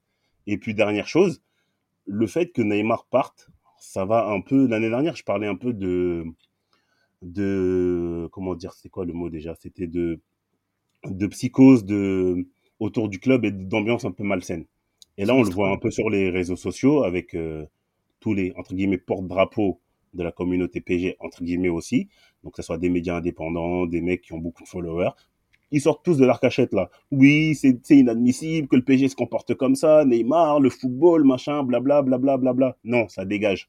Ça dégage. Et s'ils sont pas contents, ils ont qu'à partir. Il y a, il y, a, il y a Joe qui a dit tout à l'heure que ils ont racheté les droits pour le, pour le championnat saoudien. Ils ont qu'à regarder ça. Et qu'ils arrêtent de nous, de, nous, de nous saouler avec leurs états d'âme. Un mec qui ne rentre pas dans les clous, qui ne nous respecte pas. On a allumé la tour Eiffel pour toi. En retour, tu nous as rien rapporté. On va dire, OK, trois bons matchs de Ligue des Champions où tu as, été sorti du lot. Et encore, il y a des choses à redire sur certains matchs. Donc moi, je suis très, très, très content, mais extrêmement heureux du départ de, de, de Neymar Junior et que ça va enfin, on va pouvoir enfin tourner la page de ce mec-là parce que, en fait, ça devenait même angoissant. Le voir avec le maillot de PSG me stressait au plus haut point parce que j'ai le souvenir, parce que on parle de ces matchs de Ligue des Champions, mais j'ai aussi le souvenir où il y met clairement dans la merde. L'année dernière contre Véro- au, au Vélodrome, euh, en Coupe de France, il fait un match dégueulasse, il perd le ballon, qui ramène un but. Les matchs contre Lille, l'année où Lille perd le titre, les cartons rouges contre Monaco, euh, à l'appel, les cartons rouges euh, contre, contre Marseille lors des classiques. Bah, contre, contre Lille aussi, hein, on perd Contre Lille aussi, ouais, contre. son embrouille Ouais, avec euh, Thiago Diallo, là, ou je sais pas quoi, là. Ouais, Donc exactement. moi, c'est un mec, ce, ce mec-là, je pouvais, je pouvais plus le voir. Il était temps qu'il parte. C'est une chose qui aurait dû arriver depuis 2019 où il a, il a encore, c'est toujours bon de le rappeler, voulu mettre 20 millions d'euros de sa poche pour pouvoir partir. Donc euh, les, les gens là, adeptes du beau football, adeptes des numéros 10, etc., etc. Ce mec-là, il part. Si vous n'êtes pas content, vous dégagez avec lui. Concernant maintenant Marco Verratti, euh, c'est un peu plus compliqué parce que moi j'ai beaucoup, j'ai beaucoup défendu Marco Verratti jusqu'à, on va dire, après le final, avant le final 8. Mais quand je vois comment il est, comment il évolue, en fait, moi, j'ai surtout été déçu de Marco Verratti parce que quand il est il était très jeune au PSG. Il a été le chouchou de pas mal de mecs. On a tous ici. Celui qui dit qu'il n'a pas au moins défendu une fois, Marco Verratti, c'est un menteur. Mais moi, j'ai beaucoup défendu Marco Verratti quand des mecs ont vu la supercherie bien avant nous. Mais je, suis- désolé, pour moi, c'est une trahison quand, quand tu vois que le gang des Espagnols, Italiens, euh, Brésiliens, etc. faisait n'importe quoi et que toi, tu es là, tu connais la mentalité du, du PSG, tu connais la mentalité du club et que tu pas d'insuffler, de changer un peu les choses. Encore pire, tu te complais là-dedans, tu, tu brides encore plus ton jeu qui posait déjà problème en, en posant toutes tes passes à Messi, en boycottant certains mecs. En plus de ça, tu as des états d'âme, tu reviens hors de forme. Allez hop, toi aussi, prochain avion pour Riyad, tu dégages, merci pour tout. Et ceux qui disent oui, ouais, mais on, on sait pas des sorties comme ça qu'il faut faire, c'est pas digne. Écoutez, c'est pas le club Med ici, c'est pas le club social football club. Si ils veulent, on fera un jubilé en décembre, euh, le 28 décembre au parc, avec 5 euros la place, on ira, on leur dira merci, etc. Mais si maintenant il s'agit de construire un vrai projet avec un truc un peu plus sain, ces deux-là devaient débarrasser le plancher. Donc moi, de ce fait, je suis très très très très heureux que ces deux-là partent. Est-ce que, est-ce que, est-ce que Nams, t'as un truc à rajouter de différent que ce que Joe et Mapenda viennent de dire ou tu rejoins leur- leurs avis? Enfin, même si je pense que oui. Oui, déjà, je rejoins, la- je rejoins leur avis. Euh, moi, c'est surtout sur le Neymar. Alors déjà, pour commencer, c'est un joueur d'exception. C'est un joueur exceptionnel. Euh, mais je persiste qu'on en avait, qu'on en avait, qu'on n'avait pas besoin de lui. Alors, je m'explique. Euh, il fait un match fond- exceptionnel face à nous et on l'achète. Caprice Euh, 13 ans plus tôt, 13 ans plus tôt, Saria Semak nous met un triplé. Quelques jours plus tard, on l'achète. Est-ce qu'on en avait besoin? Absolument pas. Alors, c'est très bien que ce soit un genre d'exception, mais regardons notre équipe. Est-ce qu'on en a besoin? Non, ce dont on avait besoin, c'était un milieu défensif et on achète Neymar. Alors, c'est vrai que ces six mois, ces premiers mois ont été incroyables, exceptionnels. C'est un fait, mais on n'en avait pas besoin. Pour moi, on n'en avait pas besoin. Et pour moi, c'était un mariage qui n'était pas nécessaire. Et, dès le début, on lui a tout donné. L'accueil, etc. Pour moi, ça ne pouvait pas spécialement bien se passer. Ça pouvait pas forcément bien se passer. On lui donne tout dès le début. Eh ben, forcément, il va se sentir roi, etc. Non, ça pouvait pas bien se passer. Pour moi, on aurait dû faire d'autres investissements. On aurait dû construire un collectif et pas tout miser sur une superstar. Je l'avais dit il y a quelques années sur Twitter. Neymar, pour moi, c'était Danny Melo. C'était l'assistant au Barça, c'était Danny Melo. Il a devenu, il a voulu devenir Mark Landers. Mais c'est pas comme ça. C'est pas parce que tu veux, tu veux devenir le numéro 1 d'une équipe que tu seras le numéro 1 d'une équipe. Bon, après, je, je t'interromps, mais après, il était quand même numéro 1 de la sélection brésilienne, quand même. Enfin, oui, c'est vrai, mais il n'a rien gagné avec le Brésil. Mais tu vois, Oh, au il, Barça, il gagne les JO quand même. ouais, Je mais bon, rigole, je rigole. tu vois ce que je veux dire? On va, euh, Par exemple, je, je veux dire, voilà, Messi c'était Adon et lui c'était Ben Baker, tu vois? Euh, Et il voulait devenir le numéro 1 d'une équipe. Mais à part le PSG, où est-ce qu'il aurait été le numéro 1 Qui était prêt à lui donner les clés de l'équipe? Parce que le talent, ça fait- le talent ne fait pas tout. Le talent ne fait pas tout. Il sait pourquoi il est, devenu, il est venu au PSG. Il est venu au PSG pour, voilà, être ce que Messi était au Barça, être ce que Ronaldo était au Real. Mais, ouais, mais, ça n'a pas marché. ouais, mais, ouais, ouais, mais moi, si je peux donner mon avis, euh, alors moi, je rejoins un peu ce que vous dites maintenant. Euh, la chose où je vais peut-être un peu nuancer, c'est que déjà, quand, le, quand Neymar arrive au PSG, je trouve que l'intention est bonne, dans le sens où on sait que derrière Messi Ronaldo, le numéro 3, c'était Neymar en 2017, que, qu'il arrive au PSG. Sincèrement, on avait peut-être Draxler qui est arrivé six mois avant, mais normalement, Neymar, si tu l'utilises bien, et s'il fait pas le con, ça peut, ça, ça peut te soulever euh, tout un stade et ça peut te gravir des sommets. S'il est, dans, s'il est dans la disposition qu'il était sur ses deux dernières saisons au Barça, parce que quand Messi n'était pas bon, il n'était pas là, Neymar, le flambeau à l'image de la remontada. C'est un exemple. Maintenant, moi, je trouve que le pari est- était bon à prendre dans le sens. Moi, moi, j'étais ravi de son arrivée parce que moi, les deux dernières saisons de Neymar au Barça étaient vraiment exceptionnelles. Et je trouve que s'il était sur la continuité et qu'il continue à progresser comme ça, ça aurait pu apporter que du positif. Mais j'avoue que. que- que- Tu que- sais, Raph, tout- moi, pour les- moi, Hum juste pour le football, en fait, pour le, je, moi, pour moi, c'est c'est quelque chose que j'ai toujours pensé, parce que pour son passage au Barça, il est très bon. La première saison, l'adaptation, il est bon. Tout son passage au Barça, du 2013 à 2017, il est très bon. Mais je pense que tant pour lui que pour le football, je pense qu'il aurait, entre guillemets, beaucoup mieux réussi s'il était resté euh, au Barça. Ouais, mais Ça, se comprend. Ouais, mais en fait, venant de lui, en fait, la démarche, moi, je la comprends totalement. Il veut être le numéro un dans un club Oui. pour se Mm. démarquer. Par contre, là où je le comprends pas, c'est que au bout de un an, un an et demi au club, au PSG, son mindset a totalement changé. Alors, à cause des blessures et par rapport à la liberté que, que le club lui laissait, et c'est un Brésilien, on connaît, voilà. Mais, mais, mais, mais c'est dommage. Mais par contre, moi, je trouve que le, le fait d'aller au PSG parce qu'il veut être le numéro un et partir de, de plus bas pour remonter plus haut, moi, je trouvais que c'était C'est honorable. C'est courageux, c'est Ouais, pas c'est ouais, courageux. je, je- je suis- je d'accord avec ça et c'est comme le choix de, de Ronaldo de partir en 2018 parce qu'à l'époque euh, la Juve a, a- manque juste euh, ce joueur clé qui te fait la différence Ouais. dans les top matchs pour gagner cette Ligue des Champions. Au final, ça n'a pas marché, c'est comme ça, ça n'a pas marché pour Ronaldo à la vrai. Juve, ils ont Ouais, pas mais, réussi à gagner ouais, mais pour le coup, ouais, mais pour le coup, ouais, mais pour le coup, le, le départ de Ronaldo à la Juve, je pense que en fait c'était plus une discorde avec le président parce que euh, Ronaldo Peut-être. a arrêté de, Pe- de- Peut-être de- une histoire d'orgue- d'orgueil, ouais, mais en tout cas, en tout cas, euh, ça, ça montre que à l'instant T, une décision peut sembler bonne et au final, après, euh, il se passe ce qui se passe et, et voilà. Moi, il y a juste un truc que je voulais rajouter, c'est que tout à l'heure j'ai dit que, que, que, que Verratti et Neymar c'était merci au revoir. Par contre, il faut pas oublier que il y a un après, tu vois. Le problème, c'est que le problème, c'est que le départ, il est quasi acté le 14 août. Il reste 15 jours.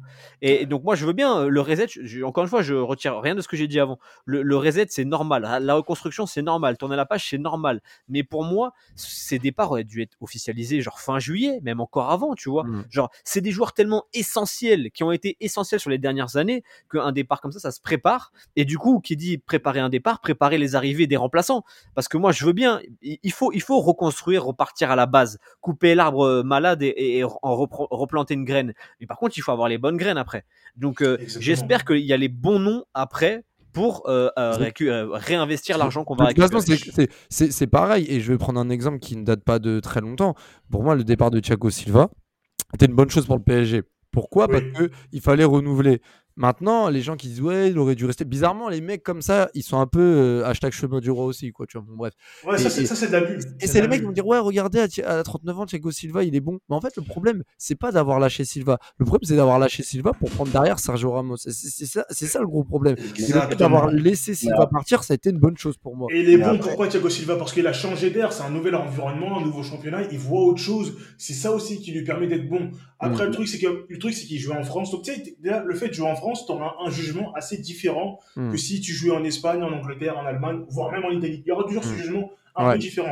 Je vais nuancer le propos un peu pour Neymar. Par exemple, tu sais, avec cette équipe qu'on a aujourd'hui, supposons que tu mets un double pivot, Ugarte, Zaire Emery, 4-2-3-1, tu mets, euh, allez, tu mets euh, Dembélé à gauche ou euh, euh, Kangli à droite ou euh, Mbappé, voilà, peu importe. Et tu mets Neymar derrière l'attaquant, tu mets Neymar derrière Ramos dans cette position de 10, bah, je pense que ça aurait été potentiellement régalade. Par Mm. exemple, là, il aurait été dans son... Parce qu'aujourd'hui, il est plus capable, on sait, depuis plusieurs saisons, il peut plus jouer les vois, il peut plus jouer les gauches. Donc, si tu as un joueur comme ça, voilà. Après, voilà, comme l'a dit Joe, là, c'est maintenant, c'est le remplacement des deux joueurs. c'est ça Et ça, c'est une Mais- chose importante. Il va falloir faire les bons ça, choix. non, Moi, par rapport à ça, il faut faire quand même attention à ce truc de il faut absolument des remplacer par du top, par du lourd, par du top niveau. Non, non, pas du top, des bons choix. Non, mais c'est pas toi qui dis ça, mais j'entends souvent ça, tu Mm. vois, ce truc-là de on les remplace. Après, Ne- Neymar, c'est un cas à part parce que voilà, lui, c'est le plus gros transfert, etc. On connaît le contexte, comme tu as dit. Mais un mec comme Verratti, quand il arrive, personne ne le connaît. Il arrive de série B italienne. Il a 18 ans. Tu vois, on l'achète combien? 11 millions. Ouais. Donc, euh, c'est le 12, PSG je crois. qui fait qu'il devient le joueur qu'il est aujourd'hui. Pareil que pour des mecs comme Marquinhos. Bon, Marquinhos, c'est encore. Et on l'a acheté quand même assez cher et il était à la Roma. Ouais. Il avait fait grosse saison à la donc, Roma. oui oui non mais je vois, je, vois- je vois ce que tu veux dire ma je capte. il faut que c'est comme, c'est comme Manchester City il faut que les joueurs deviennent des stars Voilà, PSG ça, en fait. et, et Faut que pas les joueurs grandissent en même temps que le club, tu vois, en- en- dans un collectif, etc. Tu vois, c'est. Ouais, c'est c'est clair non non mais Oui, vas-y. Je suis, non, non, mais je suis entièrement d'accord. Et puis, euh, de toute façon, c'est c'est toujours le même problème. On, on sait ce qu'on perd, mais on sait pas ce qu'on ramène. Par contre, là, je vais. Parce que là, l'heure tourne et il faudrait parler du dernier sujet, sur celui de Mbappé. Je vous, ai, je vous ai laissé un peu parler sur, euh, sur Neymar euh, et vous avez dit de très bonnes choses. Sur Mbappé, j'aimerais ouvrir le bal parce que moi, c'est un sujet qui, qui, qui m'énerve. Mais, M'énerve. mais- mais alors, vous savez, vous savez que j'ai un problème avec Mbappé, mais à un moment donné, Ouais, bah, ça, c'est lunaire. Alors, moi, je défendrai jamais le club sur, euh, je défendrai jamais le club sur euh, ce qu'ils font, sur, euh, sur tout ça, c'est-à-dire l'ingérence, le problème par rapport à, à, à- à ce qu'ils ont fait euh, sur la, la- la prolongation en 2022. Moi, pour moi, déjà, Mbappé, il aurait dû déjà partir dès 2021. Euh, au final, il est resté. Le PSG a pris le risque alors qu'il voulait partir. Le PSG a foiré le dossier en 2022. Le PSG l'a prolongé à n'importe quel prix. Ils se sont foirés également. Pourquoi? Parce qu'on sait que Mbappé, s'il voulait vraiment rester au PSG sur long terme, il aurait pu faire ses 5 ans. Il aurait pu prolonger 4 ans, 5 ans. Et là, on aurait dit, bon, le mec, il inscrit dans le projet. Là, pour le coup, on a vu un 2 plus 1 bizarre, etc. Moi, j'ai toujours dit que ce mec pensait d'abord à ses intérêts de plan de carrière avant tout. Ce qui est compréhensible. Maintenant, il joue quand même un, double jeu un peu hypocrite à dire ouais moi je m'inscris, moi je fais ci, moi je fais ça, et derrière il prolonge pas parce que parce que finalement il n'a pas envie d'honorer son, année supplémentaire. Et là on voit quoi? Il est réintégré dans le groupe pro parce que le PSG va soi-disant réussir à, le faire plonger sa troisième année pour qu'il puisse partir avec une vente en 2024. Je pense que Mbappé avait aussi ça à jouer, c'est-à-dire euh, l'équipe de France, l'Euro 2024 et les JO cet été étaient assez importants. Euh, il ne pouvait pas faire une saison à rester sur le banc toute la saison. Je pense pas que le PSG euh, en serait arrivé jusque-là, mais je pense que c'est un, moment inévitable. Il fallait qu'il trouve une solution. Moi, le voir réintégrer euh, l'effectif parisien comme si rien n'était avec tout ça, je suis désolé. Moi, je trouve ça scandaleux. Alors, ok, c'est de la faute du club. Mais le PSG, le, le, le, soi-disant club de Bondy, le club du PSG, euh, c'est le club de ma ville, etc. Je trouve qu'il se sera bien, il, s'est bien servi de la naïveté du club pour, euh, pour faire valoriser euh, ses intérêts. Le mec, il va quand même prolonger et faire une double valorisation sur un contrat d'une même année. Enfin, moi, je trouve ça lunaire. Et, et toi, tu disais, Joe et même, Na- et même Mapenda, moi, je suis enfin content parce que Neymar va partir. Bah putain, moi, j'avais le même sentiment quand je voyais Mbappé partir. Alors, même si sur le plan professionnalisme, etc., ça n'a rien à voir avec Neymar, moi, je veux dire, il y a un moment donné, Mbappé, vas-y, frère, ça fait deux ans que tu veux te casser, vas-y, casse-toi. Et même avec toi, je dis pas que c'est de ta faute si on passe pas le Bayern, mais même quand tu es là, je veux dire, les problèmes, ils sont toujours là. Donc, j'ai envie de te dire, personne n'est remplaçable. Si on peut prendre un gros chèque et reconstruire sur quelque chose de nouveau, franchement, avec tout ce qui vient de se passer encore une fois cet été, vas-y, franchement, le revoir Mbappé encore une saison sur le corps du PSG, moi, ça me rend fou. Moi, je suis désolé, vous allez dire que j'ai une fixette sur lui, mais ça me rend fou.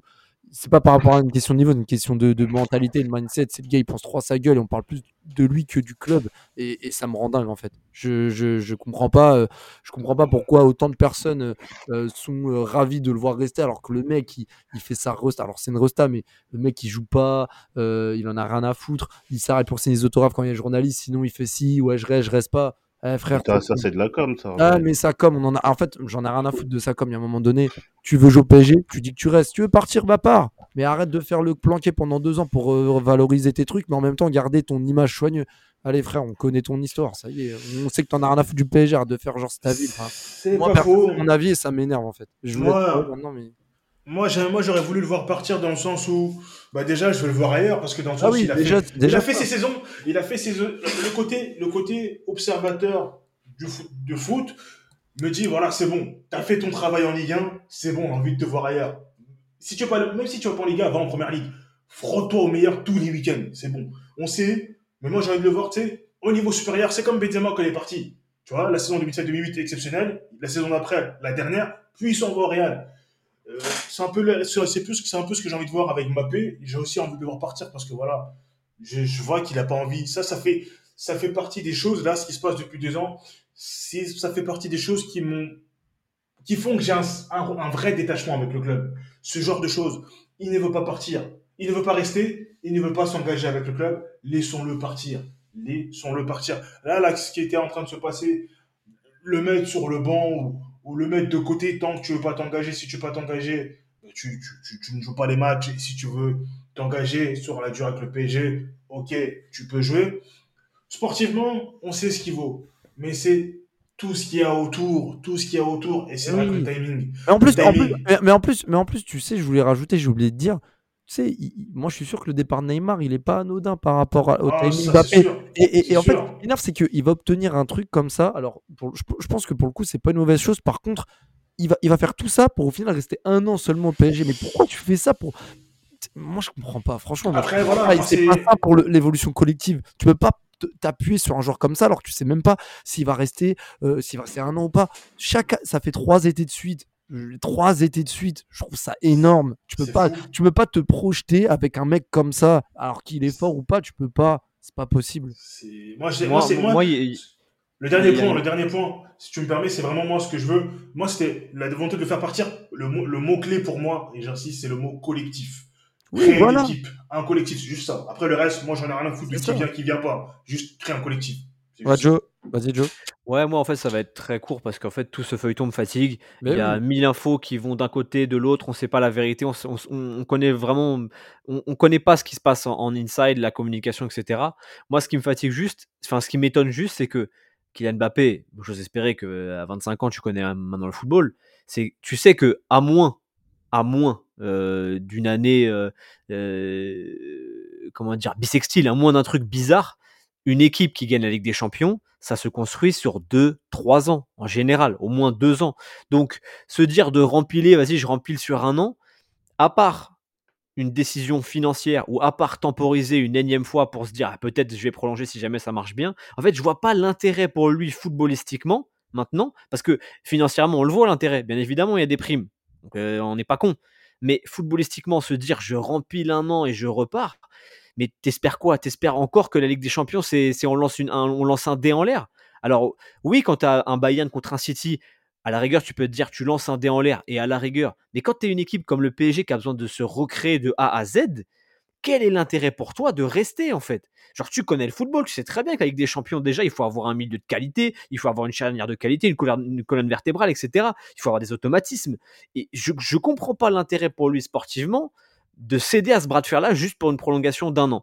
Mais voilà, mais j'ai pas envie de, de m'étaler trop parce que ce feuilleton me fatigue. Comme tu dis, Raph, ça fait trois ans qu'il dure et il aurait dû se terminer à l'été 2021, ce feuilleton, euh, avec, avec le recul.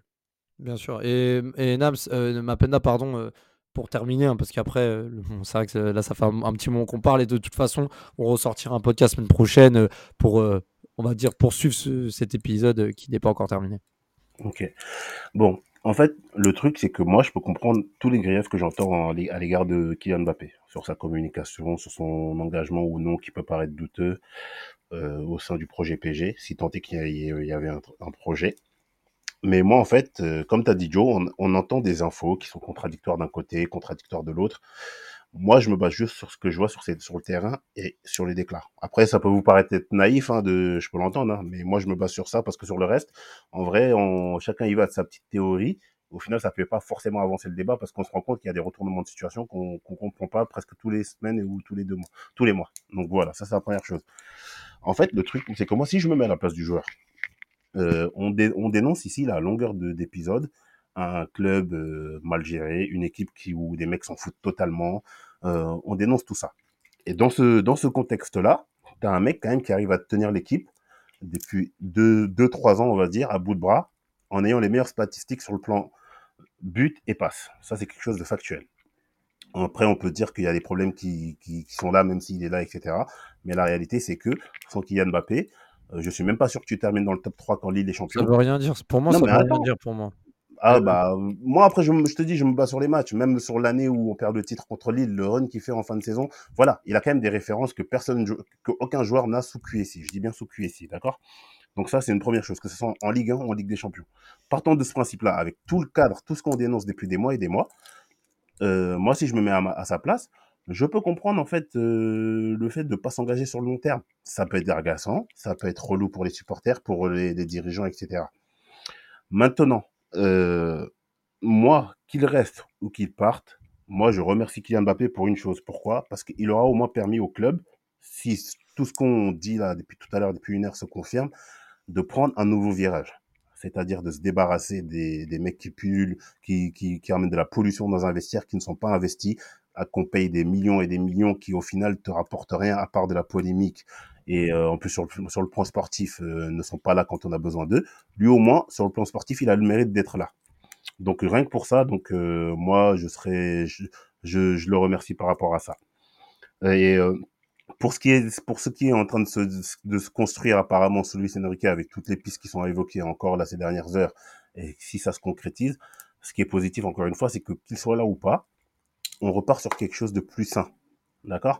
Maintenant, euh, et là juste pour finir, ça va être la première fois, je dis bien la première fois, où au PSG, on va avoir une équipe autour de lui. Moi, je suis désolé, quand on me dit que Messi, Neymar, etc., c'est construit autour de lui, ça n'a jamais été le cas. Sur euh, Tourelle le prenait pour un peu pour un petit. Sur Emery, quand il venait, il venait d'arriver, donc bon, il avait 17-18 ans. Et c'est vraiment à partir de Pochettino où il s'est fait tout seul. D'accord? Donc là, là, euh, si maintenant on, on laisse Luis Enrique bosser et que lui, il décide de s'engager, moi, pour moi, c'est la première fois que je peux dire on a enfin un, un, un PSG euh, sous, euh, enfin, euh, construit autour de Mbappé. Et là, je le jugerai de la, même- avec la même sévérité que j'ai jugé Neymar ou, ou d'autres mecs qui étaient des cadres qui sont là depuis des années. Juste, moi, que je-. Moi, je vais, je vais juste terminer le podcast là-dessus. Alors, pour venir à ce que tu as dit, quand tu dis qu'en star de stats, etc., moi, je- alors on en a déjà parlé plein de fois, mais je trouve que, tu vois, tu peux avoir le même discours pour Neymar, même s'il a manqué, manqué plein de matchs, que quand il jouait, même encore euh, la moitié de la saison l'année dernière, en termes de stats, mec, c'était le, me- c'était le meilleur buteur de Ligue 1, un des meilleurs passeurs. Pareil pour euh, les années d'avant où, où il n'était pas blessé, parce que Neymar, en vrai, son premier gros problème, c'est ses absences et ses blessures. Quand il jouait, Neymar, avec, présent sur, sur des Non, non, non, mais attends, attends, non, mais attends, ça, je, je dis pas, problème, je, c'est ça. je dis pas, je dis pas que faut défendre Neymar avec des stats. J'ai juste que pour Mbappé, c'est aussi le cas. Il a les stats, mais il y a un moment donné, gros, si tu stats pour au final collectivement pas avancer, on s'en bat les couilles en fait. Ronaldo, il met ses 30 et quelques buts avec la Juve par saison. Mais est-ce que la Juve est, meilleure pour autant? Euh, ils étaient meilleurs avant qu'il arrive que après. Et même s'il met ses stats, s'il met des stats pour mettre des stats, on s'en fout. En fait, il faut que les stats amènent le collectif à aller plus haut.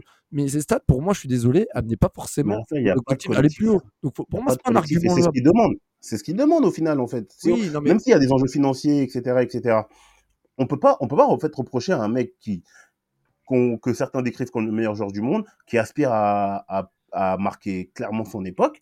En fait, on peut pas euh, occulter le fait que ce mec-là est en droit, et pour moi, il a gagné cette légitimité sur le terrain de demander des garanties. mais- chose qu'il n'a pas eu au péché. Je suis mais- désolé. Tu vois. mais Après, on peut juger les à côté, etc.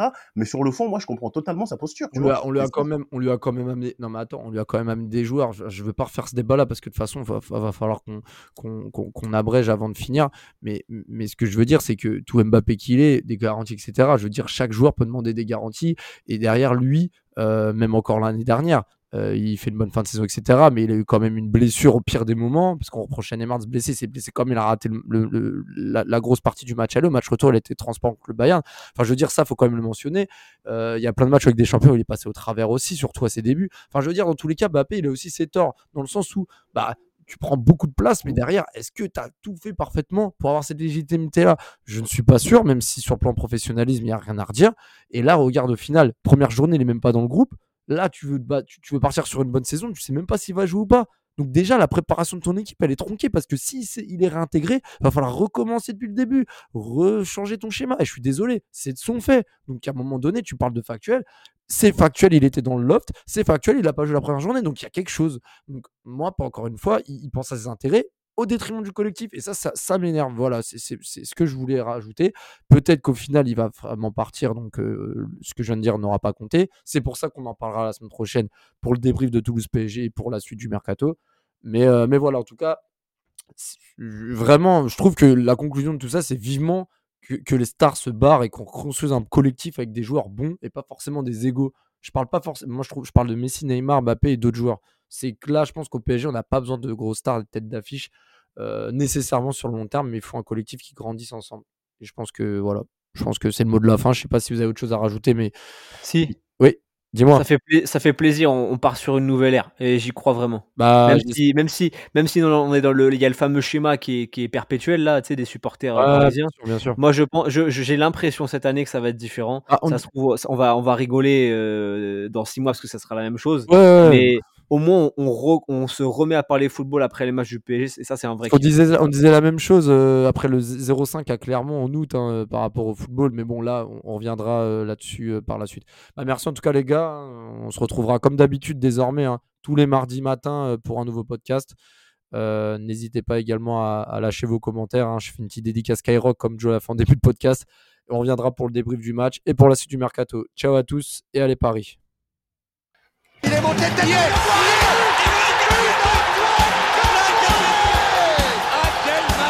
C'est extraordinaire Pauletta dans la surface d'affaire. Oh le but.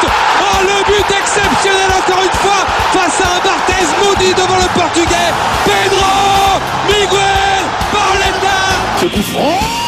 Oh là là là là là là là là.